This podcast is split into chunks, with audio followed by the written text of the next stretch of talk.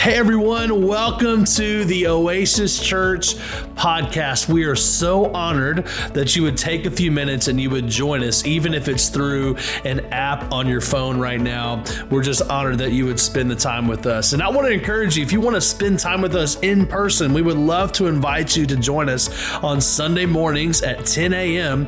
at 197 Imperial Boulevard in Hendersonville, Tennessee. We would love to meet you. We'd love to pray for you. We'd love to serve you. So make plans to join us. But right now, I hope that you enjoy this message and we hope that it encourages you and it blesses you today. Welcome. What's up? The mayor is here, baby. Come on. Guys. Uh, that's my cousin Austin. Austin, say hi. Say hi. Hi, guys. There we go. My man. I call him the mayor because he knows everybody. I love it. Makes my day seeing Austin. And Aunt Judy, I'm glad you're here as well. And my aunt as well. Yeah, yeah, yeah. Uh, I do. I love it, man. And uh, I'm glad you're here, big dog. Couldn't do it without the mayor. All right. Um, if you haven't been here in a while, uh, I am so excited because we started a series called Clickbait. Y'all say clickbait. And it's all about offense, right? Uh, clickbait on the internet, if you didn't know, are those articles that are so strategically worded that you can't help but click on them. You know what I'm saying? Um, and uh, so we decided to do a series title it clickbait because offense, not a fence, but offense, is something that a lot of times we can't resist the urge to take, just like clickbait. Um, and we learned that in the first week that the actual word offense in the Bible, the Bible is not written in English, by the way. I don't know if y'all knew that. It's not written in English. It's very old. Uh, it was this part of the Bible is written in Greek. That word for offense in the New Testament in Greek is actually a hunting term, and it talks about the device that you would put bait on uh, on a trap. So like it's the part that you would put the bait on, and then when you touch it, you know those bear traps that like close up. I had one here the first week, um, and so that's what the word offense is. It's that part you put the bait on so you can trap something. And we talked about how when we take an offense, we're really agreeing to be trapped by the enemy. He uses it all the time. And uh, unfortunately, Christians, I feel like we have a reputation where we're so easily offended about everything, right? Like we hate Starbucks sometimes because they don't have Christmas trees or something on their cups, or we, you know, we, live in a, a, culture where it's like a, a, badge of honor to be offended by the right things. Y'all know what I'm talking about? Y'all see this in culture where I can't believe they said that. I can't believe they would disagree with me. I can't believe they voted for that person. I can't believe that. Did you hear what the, and we just live in this offense uh, driven culture, and it's just trapping us. And so we talk about the first week, like it's what does offense produce in people? Well, it doesn't produce anything good. It produces hurt, anger, jealousy, resentment, strife, bitterness, hatred, envy, all of these things. That's what people that are offended, that's what they produce. And we don't need to be those people. We're called to be something better, something different. God's called us to a higher standard. Last week, Pastor Stephanie spoke. Didn't y'all love her word last week? For those of you who are here, it was so good. And uh, she talked, yeah, she talked about why do we get offended? Like, what, why, do, why do we think that we can be offended? And we looked at pride. We looked at things like assumptions. Y'all know what assumptions do, right? Y'all know, y'all know what I'm talking about? Okay, all right. I don't need to say, oh, okay. Y'all know how to spell that word? All right, that's what it does, right? Uh, we maybe uh, uh, offense comes from insecurities that we have. Maybe uh, our offense comes from when we feel like there's been an injustice around us, and we have to be offended. But she actually talked about this is an interesting stat that the angriest and loudest people to come up against a cause and yell about it, shout about it, post about it on Facebook, actually give and do astronomically less to actually help the cause because they think I'm going to be offended and I'm going to shout from the rooftops and that, that's going to be enough. Well, God's called us to be people that make a difference not just shout about making a difference. And that's what our church does. We don't, we're not going to sit here. We're not the type of church, by the way, that we're going to sit here and just berate you with all the stuff that everyone's doing wrong. It's just, no, no. We're going to stand up for what's right. We're going to stand on God's word, and we're actually going to do something to make a difference. And so that's what God's called us to do. And she talked about how we really don't even have the right to be offended ever. Let that sink. We don't have the right to be the only person that's ever lived in the history of humanity that's had the right to be offended is Jesus. And he never took the bait of offense. He never got offended. And so, if Jesus didn't do it and he was perfect, what makes you think that it's a good idea for us to be offended? And so, there's really never a justifiable reason to be offended. But here's what I know, all right? Here's where we are today is that some of us in this room, maybe a lot of us in this room, we've been hurt big time. We've walked through some, through some stuff that is so difficult that's been inflicted by somebody else. And maybe for us, it's like, okay, I get all this, but you don't know what happened to me. Like, I was actually offended. Someone hurt me. And I want to just validate that for a second. I understand. A lot of us in here have been hurt by people, and it wasn't our faults, and we've actually gone through some stuff that's serious. But my hope today is to show you that even when we've been hurt in a big way, even when we've taken up an offense that seems legitimately justifiable, it's still not a great thing for you. So today we're going to tackle that topic a little bit, but full disclosure, all right, before we kind of get really going here, I have two things I want to tell you. Actually, three things. First thing is this, all right, get your notes out in your app. I want you to follow along today. I believe, and I'm not just saying this, I don't say this every week. Today is a day that your life could change and you could experience freedom today. Yeah. And I, I really believe that. Now, with that being said, second thing is we're going to talk about some really heavy stuff today okay? It's very, uh, there's some things in here that are very adult. All right, so uh, if you have small children, I think we'll be good. Uh, but uh, if you maybe, you know, if you have like an elementary age kid, this might be a good week for them to check out Oasis Kids, just because we're going to tackle some topics that are tough for them to hear that relate to uh, sex and those sort of things. Okay, so just want to give you a little disclaimer on that. And then the last thing is this: is I'm going to tell you a joke right now because the rest of the message is not funny. All right, so we're to laugh. I'm to tell you a joke and then we're to dive in. Are y'all with me? All right. I'm nervous telling a joke after I've announced I'm telling a joke. That's like saying, this is going to be funny. Now there's a lot of pressure to perform a good joke and for y'all to laugh. All right, so here's the joke. All right, so uh, there was this woman and man, they were happily married and they were married for a, a, long time and, and all of a sudden you know things life happened things went uh, the, the way that they did and they ended up getting a divorce and it was nasty. And the, the, the woman hated the man the man hated the woman. Anyone been there before? I'm joking don't raise your hand. All right but, you, but they, they went through a nasty divorce and they hated each other okay?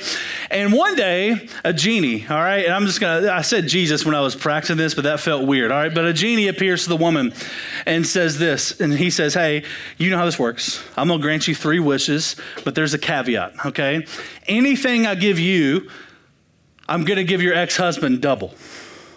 And she was like, okay, well, he got everything in the divorce, so I guess this is no different, right? Like she's thinking, and so all of a sudden she's thinking for a second and she says, all right, um, I want $10 million.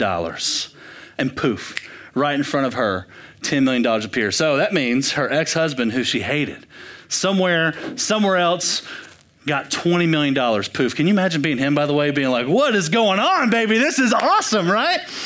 So she was like, okay. Number two, what do I want? What do I want? She said, you know what? I want a brand new Corvette right? I'm brand new, hot off the line. And then you can turn the lights on. Let's forget these things. I hate these lights right now. The demons and the lights, be gone in Jesus' name. All right. Um, so uh, anyway, she says, I want a brand new Corvette. And poof, right in front of her, brand new Corvette. It's got zero miles on it. And somewhere, wherever her husband was, Boom, two Corvettes. Can you believe this? Is sitting there right outside in their driveway. He's like, This, thank you, Lord. This is the greatest day of my life, right? Second to, getting divorced from that woman, the crazy woman. And then all of a sudden, that was a joke. All right, so uh, all of a sudden she thinks, He's like, All right, my last joke. And she looks at the genie and says, I want you to scare me half to death. I got it? That's pretty good. That's pretty good. Nothing to do with the message. All right, here we go.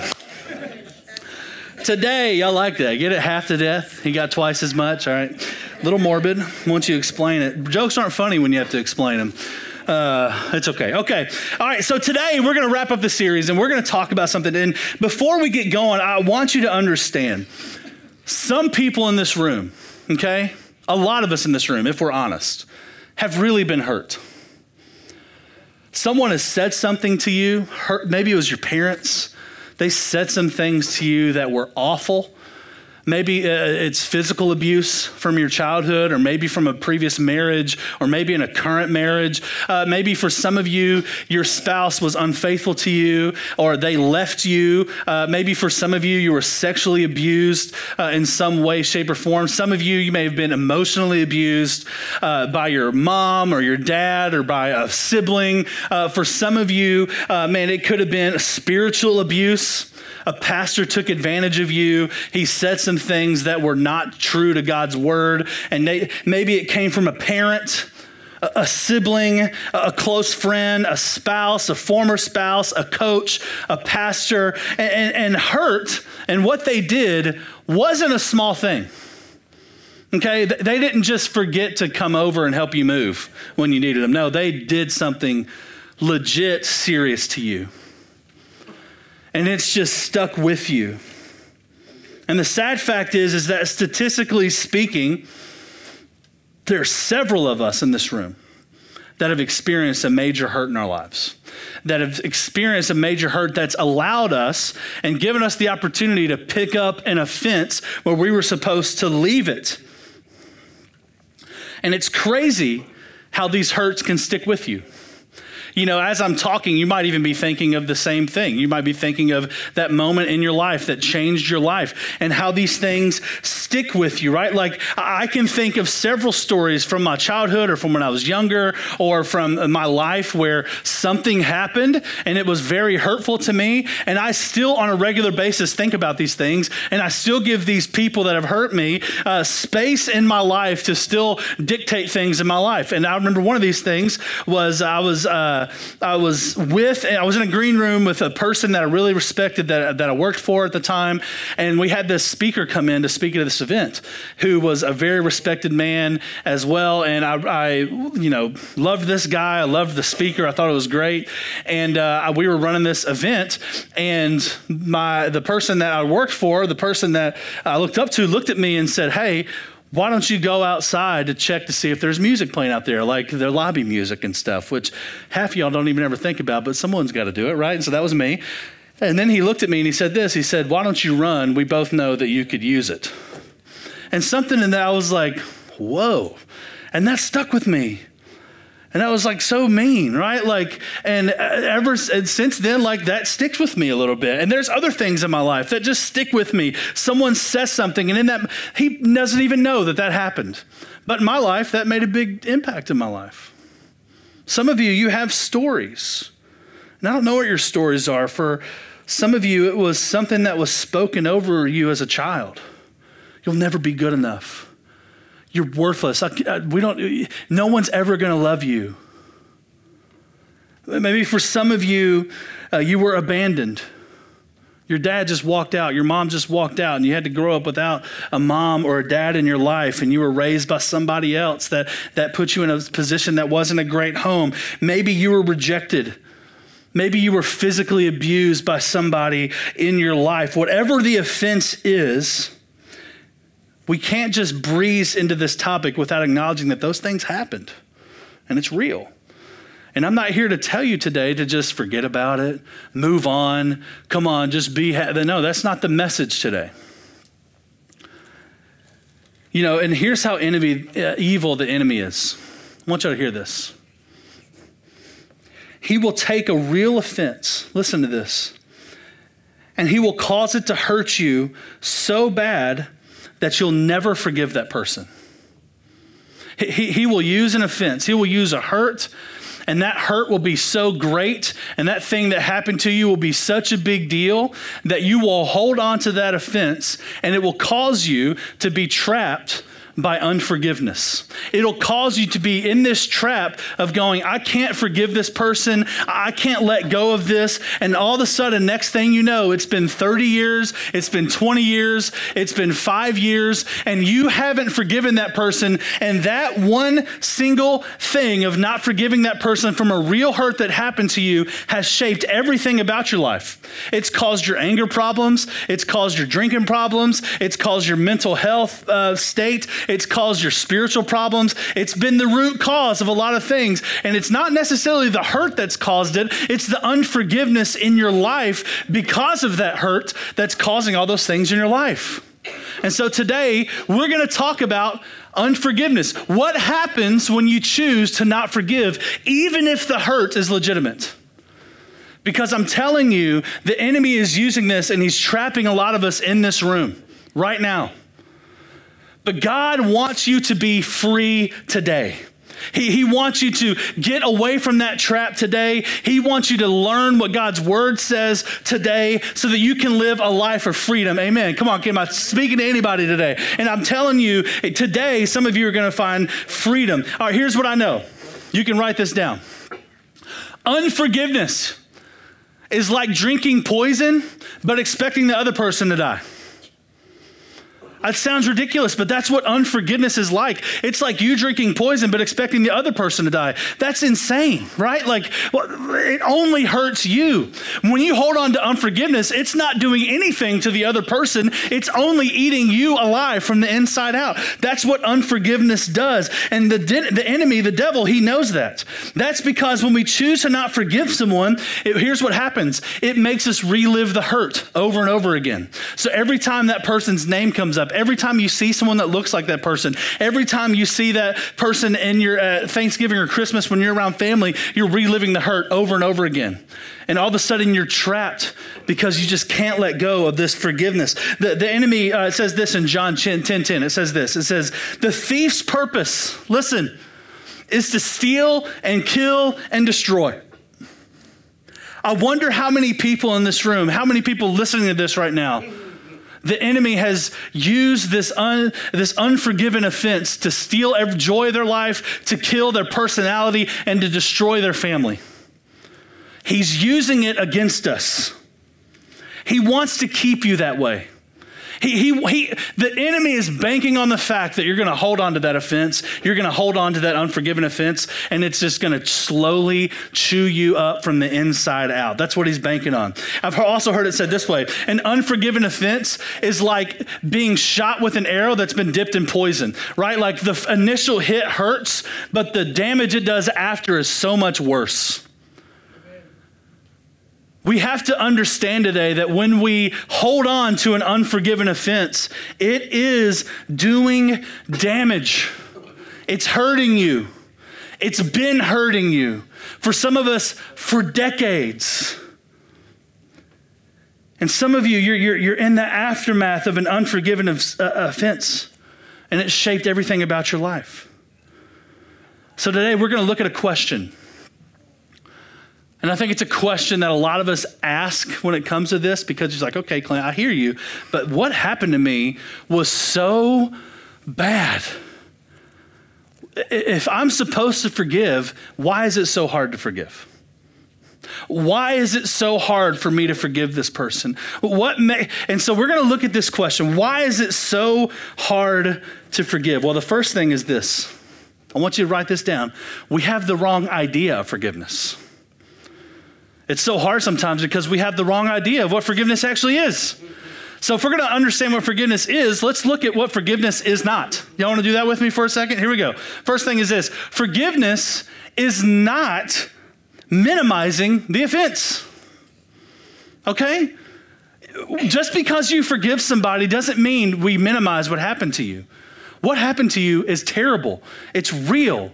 No one's trying to minimize this in your life. It was a big deal. So, forgiveness is not minimizing the offense. Second thing, forgiveness is not forgetting what happened to you. How many have heard the phrase, forgive and forget? Come on, have y'all ever heard that before? Hogwash. All right, that's terrible advice, and it's not realistic. Forget forget what happened to you. You're never going to forget what happened to you, and that's okay. But here's what God wants to do listen, God wants to heal your heart so you can remember what happened to you without reliving the pain associated with it. He wants to do something new in you. You're never going to forget it, but I'm telling you, God can bring freedom to where when you do remember it, you go, man, God was so good to me. Look what He delivered me from. Isn't that crazy?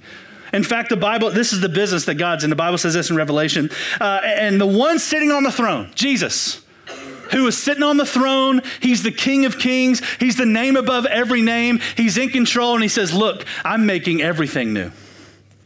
He wants to make everything new. That's what he's about. He wants to make everything new in your life. So, forgiveness, listen, it's not minimizing the offense, it's not forgetting what happened to you. And the last thing is this forgiveness, this is important. Forgiveness is not necessarily reconciliation. Forgiveness is not necessarily reconciliation. Have you ever heard before this phrase? Like, or maybe you've thought this, or maybe you've even said this I'll forgive that person when they apologize to me. When they say, I'm sorry, I'll forgive that person. And I understand that mindset. I understand that idea. But let me just tell you a hard truth today. You're waiting on an apology that you're never going to get.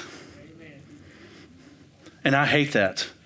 I've felt that way in my life before. And listen, you're waiting on an apology, and there's a lot of reasons. This person could be this person could be deceased. This person could not be safe to be around. This person could not even know that they did anything. And you're waiting on this apology. And guess what? You're holding yourself hostage, and you're putting your freedom in the hands of the person that hurt you.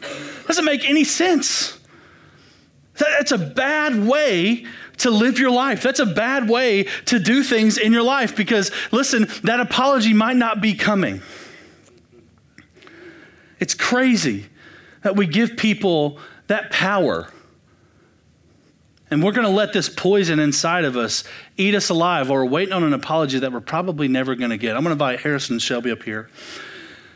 And I want to do something right now. And this is going to be different. We've not done anything like this before. And I recognize that there are some things that people have done to you that hurt. And you might be waiting on this apology, and that person's not coming today to apologize to you. And in fact, they probably won't ever apologize to you. But that's not why we forgive.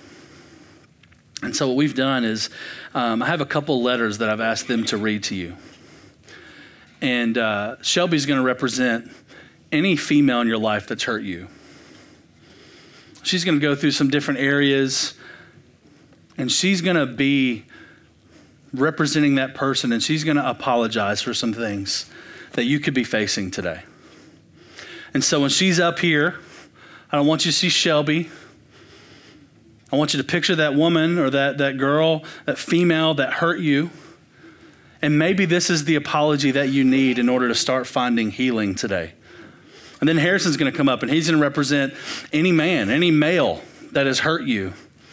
And instead of seeing Harrison, I want you to see that person that's hurt you and that person you're never going to get an apology from. Well, they're going to represent that person today. And they're going to apologize for some things. And I want you to receive this today. This could be the thing that starts to unlock that area of your life. So, Shelby, go ahead. Oh.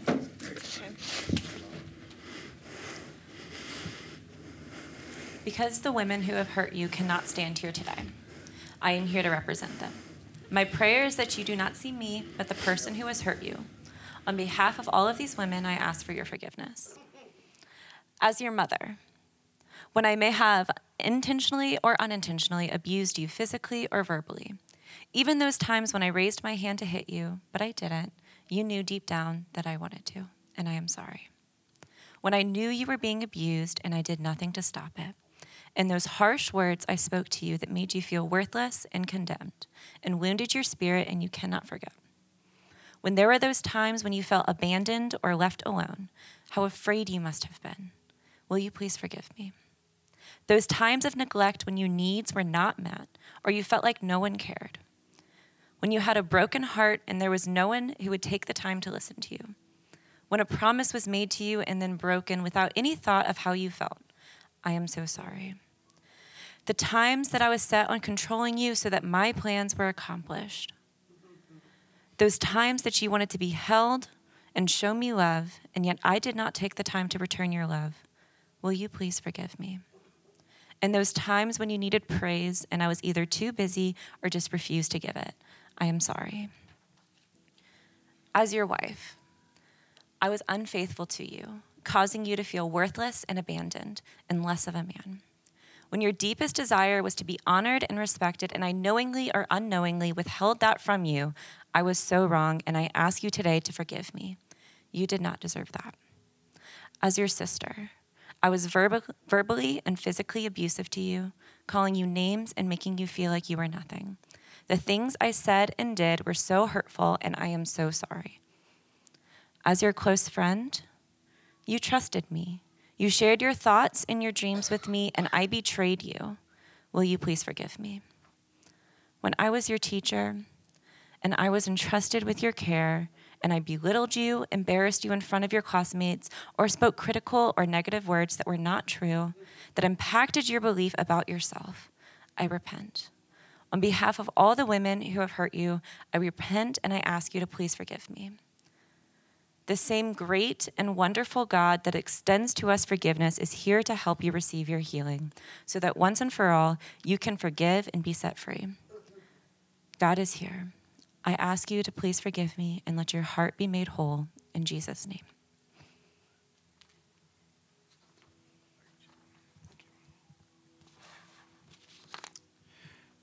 I have the privilege today of being able to stand here in the place of any man who has been abusive to you and repent on their behalf. My prayer is that you would not see and hear me, but you would in fact see and hear them speak these words to you, words that they need to say and words that you need to hear in order for your healing to begin. Physical abuse. I repent for having been harsh and abusive when I disciplined you as a child. You were just a child, and I expected too much from you. It was my fault, not yours.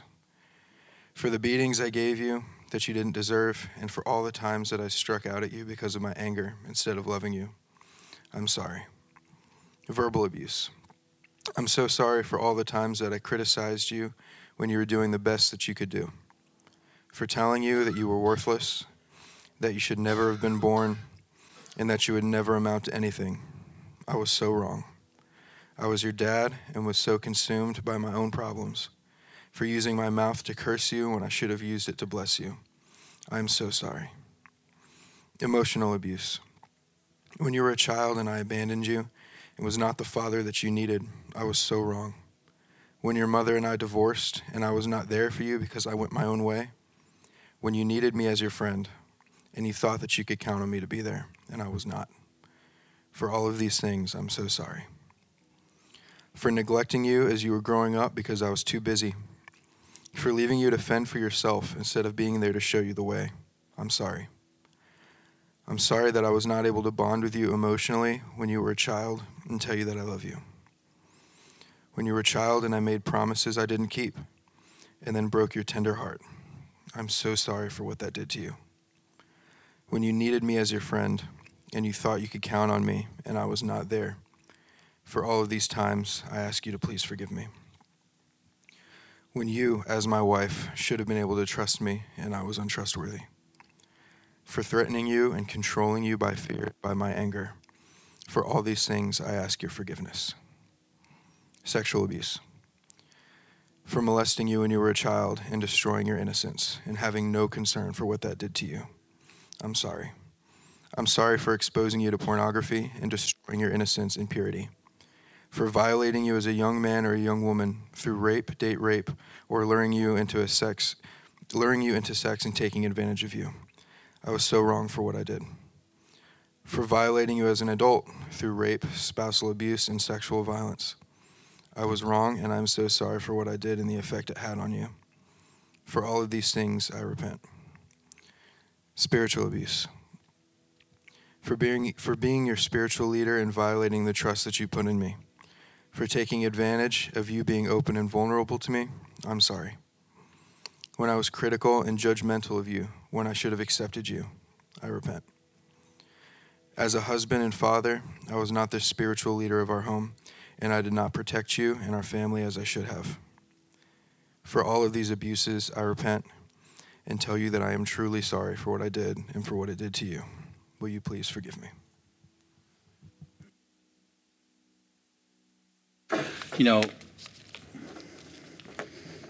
I hope that if you dealt with something that was listed in any, any of those that uh,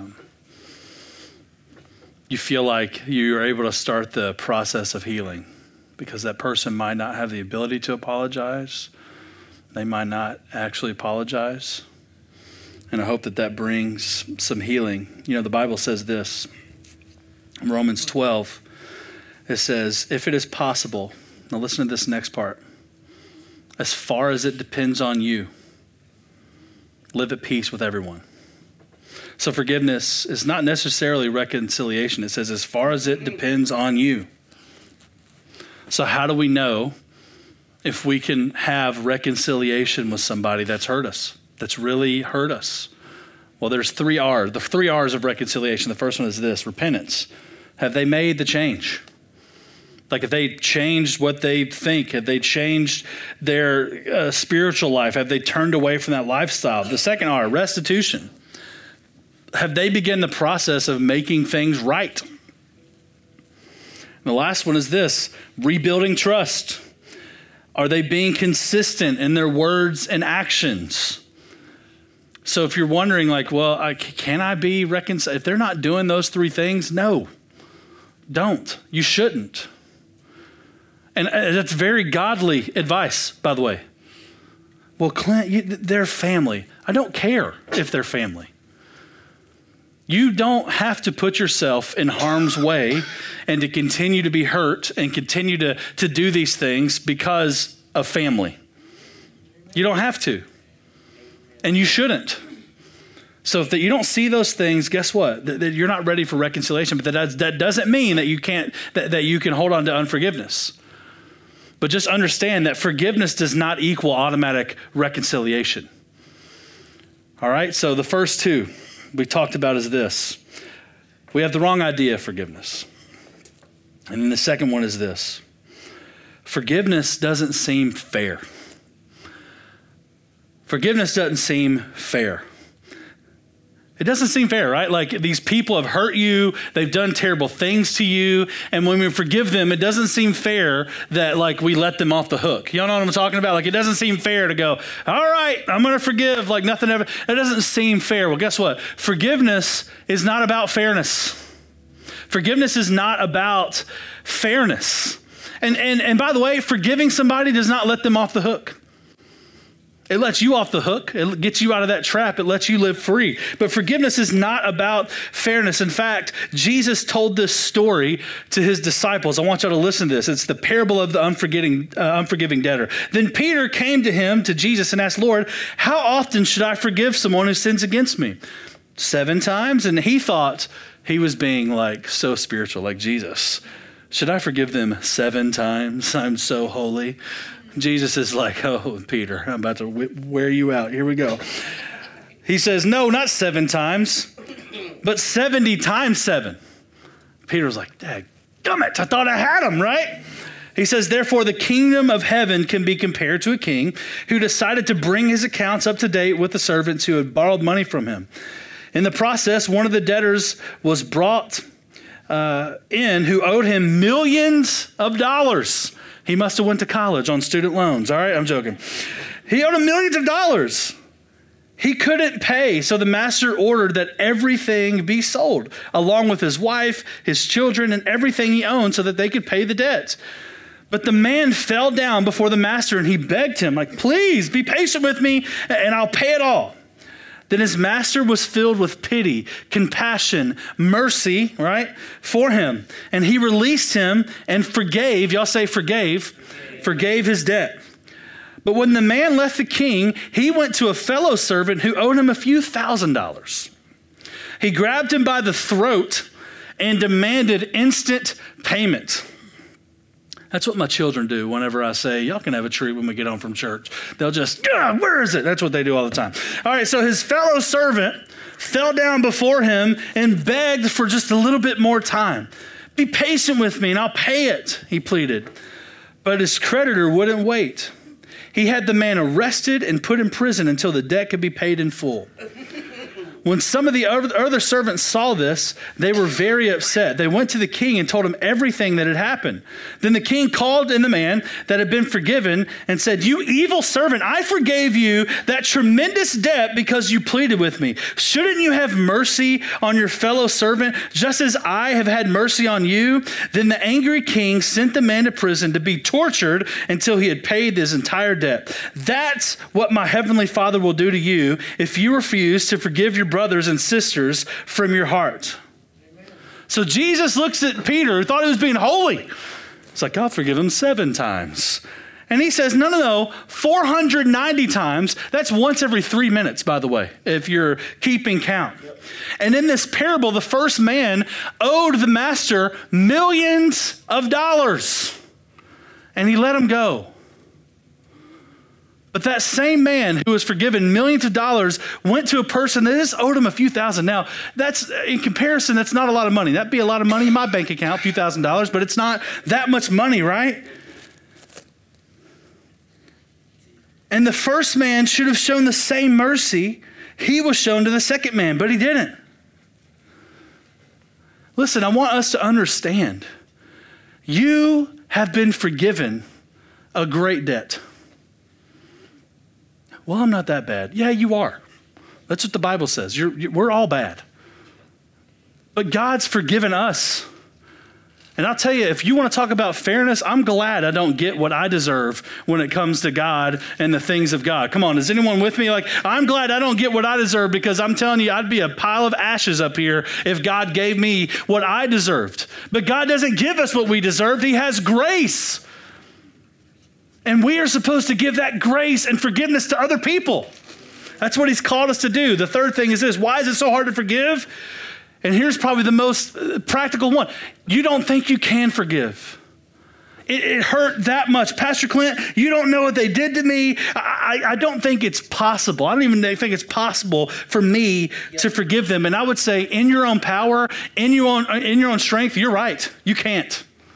I know the big hurts that I've experienced in my life. I can't do that on my own, but thank God we don't have to walk through life in our own power. Come on. Amen. We, we walk through life with the power of God on the inside of us if we're Christians.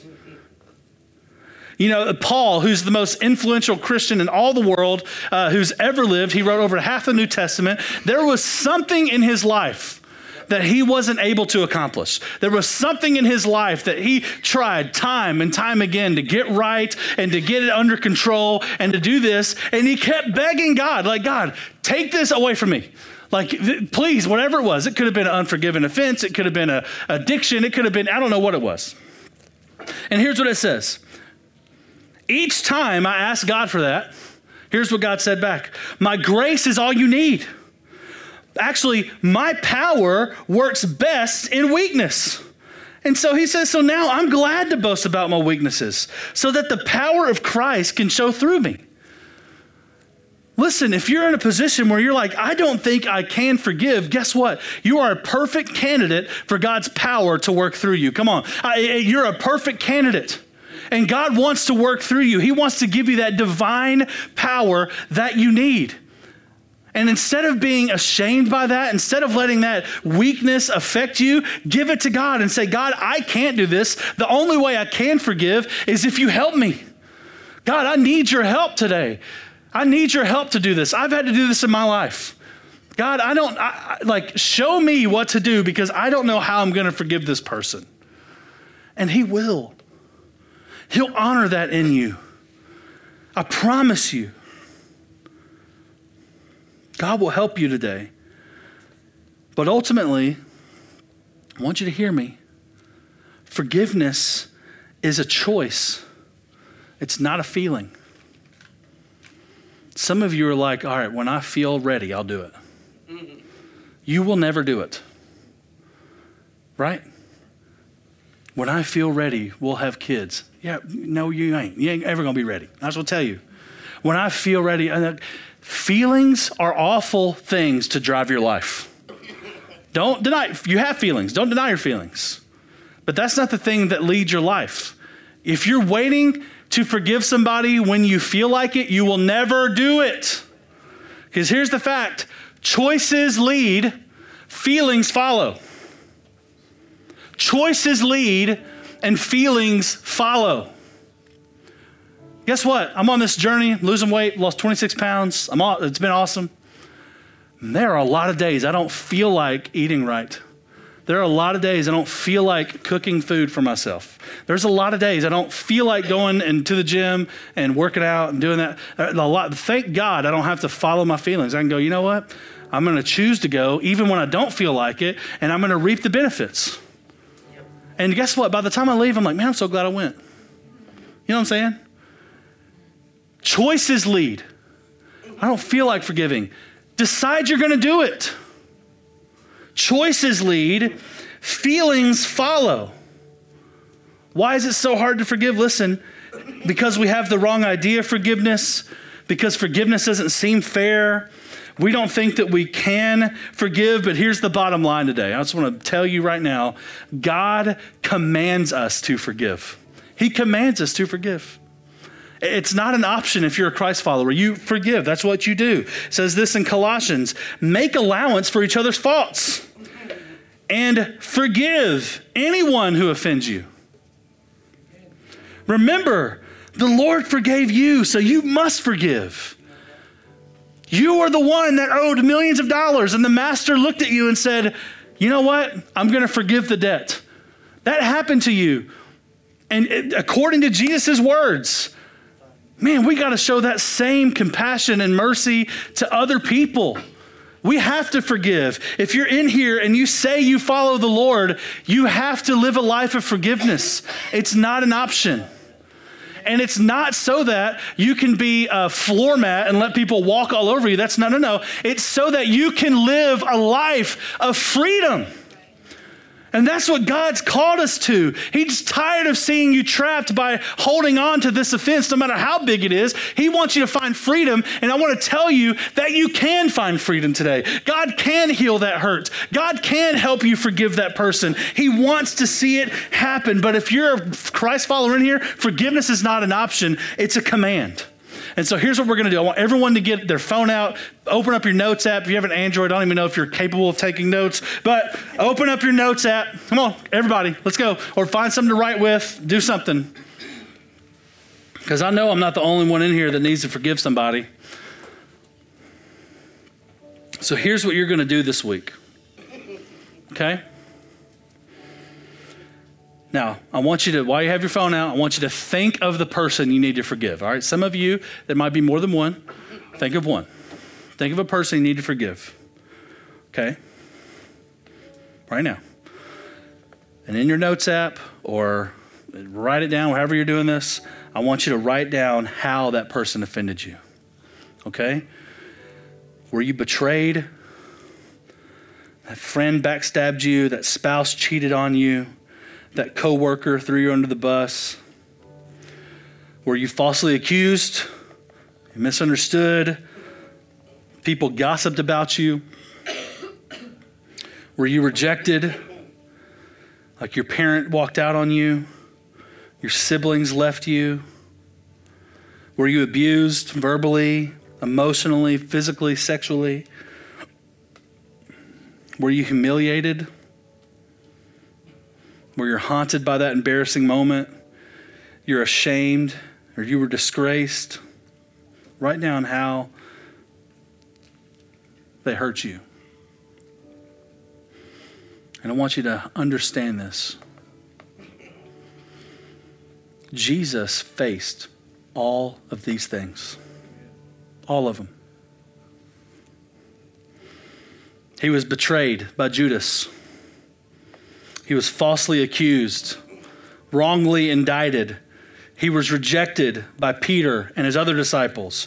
He was abused, beaten, tortured, and crucified on a cross. He was humiliated and he was crucified naked in public. He suffered each of these offenses, and he did so for a good reason. Now, I want to look at the message paraphrase here of this passage. I think it's powerful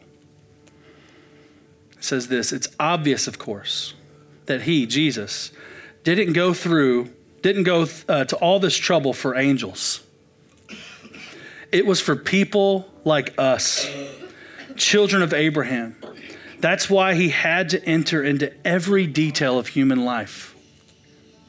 Then, when he came before God as the high priest to get rid of the people's sins, he would have already experienced it all himself all the pain, all the testing, and would be able to help where help was needed. Jesus has been in your shoes. And he purposefully came to be in your shoes so that in this moment, in this moment of time, in this room, in that seat where you're sitting, he can sympathize with you, he can empathize with you, and he can enter into your world and he can help you. Why? Because he's been there. Have you ever taken advice from somebody, by the way, parenting advice that doesn't have children? It's laughable. It's like, my kids won't have a screen at dinner. Yeah, right. Wait till you have children. You will give them your phone so fast, right? Like, you, you, people without kids love giving parenting advice. Listen, Jesus can give you this advice because he's been there.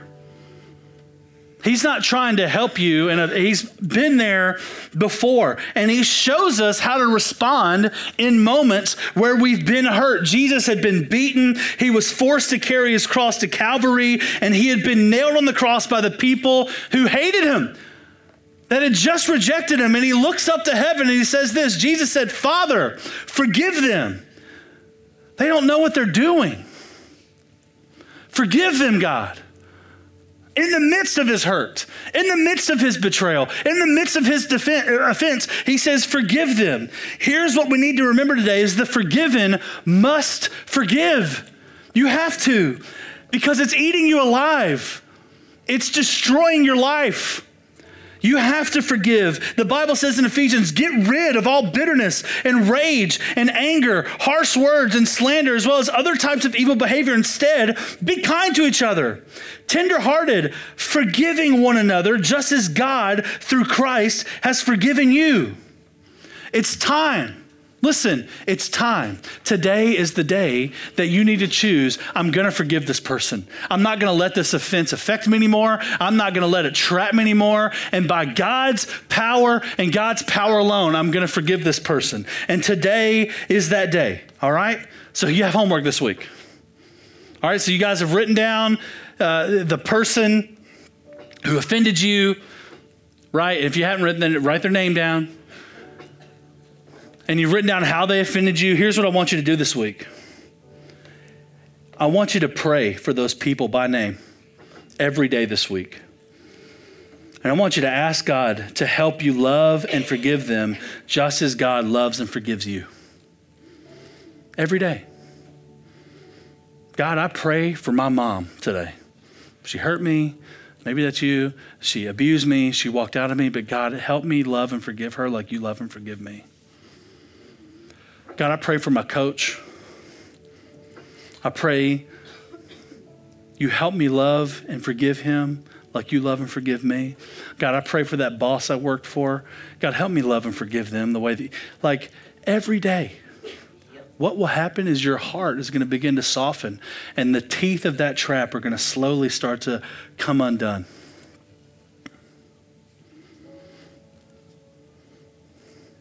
And you're going to experience freedom.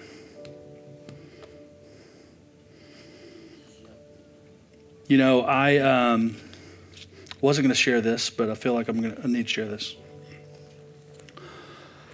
I was walking around for a long time with unforgiveness in my heart. And, um, you know, it would have been justifiable if you guys, I'm not going to get into the details, but if you knew the details, you'd be like, well, I can understand that. And for years, I allowed this unforgiveness to dictate my life, shape my life, to, to dictate how I treated uh, this person, and it was awful. And it, it was just not, it's, I, I wasn't me. I wasn't the same person that I had been before this offense took place. And during our 21 days of prayer and fasting this last year, um, I was praying. I was by myself in our house. Our kids were outside playing, and they did not come in and interrupt this. I, that's a miracle. I don't know because they come in every 15 seconds, you know, and they go outside. But it was during our 21 days of prayer and fasting, and I was at my computer at my desk, and I was praying, and I've never had this happen before. It has not happened since. But as I was praying, I was praying through some spiritual warfare prayers that um, I was working through on this plan I was doing. And it was walking through, like putting on the armor of God, uh, declaring God as your protection, right? Like just all this stuff. And it got to a point where it was talking about unforgiveness. And there were some people in my life, real service level stuff, that had recently hurt us and or they didn't do it intentionally, just we we took offense to something that was stupid. And I was like, all right, God, I give you that. And I could, in my spirit, I could feel the release of those people. But it wasn't the person or the situation that I really needed to dig down on. And so I, I did the surface level stuff, forgave those petty little things, and, and I moved on to the next part of the prayer plan. And God said, go back. You're not done. I said, all right. So I went back.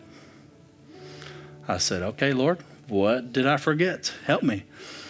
And he brought up this person and um and in that moment I could feel that I hadn't let that go in my spirit. It was still there.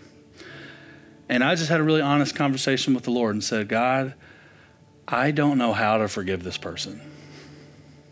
I don't know. I don't know how like, if, if I need to do this, you're going to have to show me.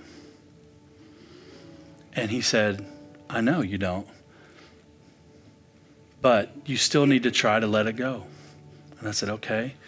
And so as I began to let this go and to tell God how bad that had hurt and, and start forgiving and loving these people, this person that um, had hurt me, God gave me a vision in that moment. And I've never had this happen it wasn't a dream. I didn't fall asleep. It was just internally, I could see a fountain. And the fountain was in this beautiful, like, scenic, uh, wooded area, super cool. And um, as I was praying, I noticed that the fountain was clogged up with dirt and leaves and debris, just gross, and the fountain wasn't working. And all of a sudden, Jesus came in and he started just clearing out the fountain taking out the leaves, taking out the dirt, taking out the mud, and he started working his way through the different tiers. And when he got done cleaning it out, the fountain started to work again. And it started to flow, and it started to go down to the different tiers, and it started to operate as it was intended to operate. And what God was showing me was that when we hold on to unforgiveness, you don't work like God designed you to work. You don't. You, you can't be the wife you need to be. You can't be the husband you need to be. You can't be the sibling you need to be. You can't be the father you need to be. You can't be the mother you need to be. You can't be the parent. You can't do it. You're not working properly. And God needs to come in and He needs to scrape that stuff out and get it out of your life. And we just have to let Him sometimes. And honestly, in that moment, God freed me of that. And I can honestly say that was the moment that, like, okay, I had true forgiveness in my life to go, all right, I'm, I'm God, I see, I, I don't want to clog up anymore. Like I want to I want to work. I want to be the person you called me to be and I can't if that's in my life. And I think God wanted me to share that story today because there's people in here and your, your life, if it looks like a fountain, it's clogged up, it ain't working. And it hasn't been working for a long time. But God can take anything and He can make it new. Remember that first verse we read? Behold, I'm making all things new. Come on, I want you to bow your heads and close your eyes today. Let's get real, all right? We've already talked about a lot of very real stuff today, anyway. And don't be ashamed. If you're in here right now and you're like, Clint, there's an offense in my life and it's been hurting me and it's been a major hurt in my life and I need help forgiving this person, come on, just raise your hand in this room. Come on. Don't be shy. Let's go. Here we go. Keep them up. Do you understand you're not in this room by accident today? You got your hand up? God brought you here for this moment. And so, God, meet these people where they are.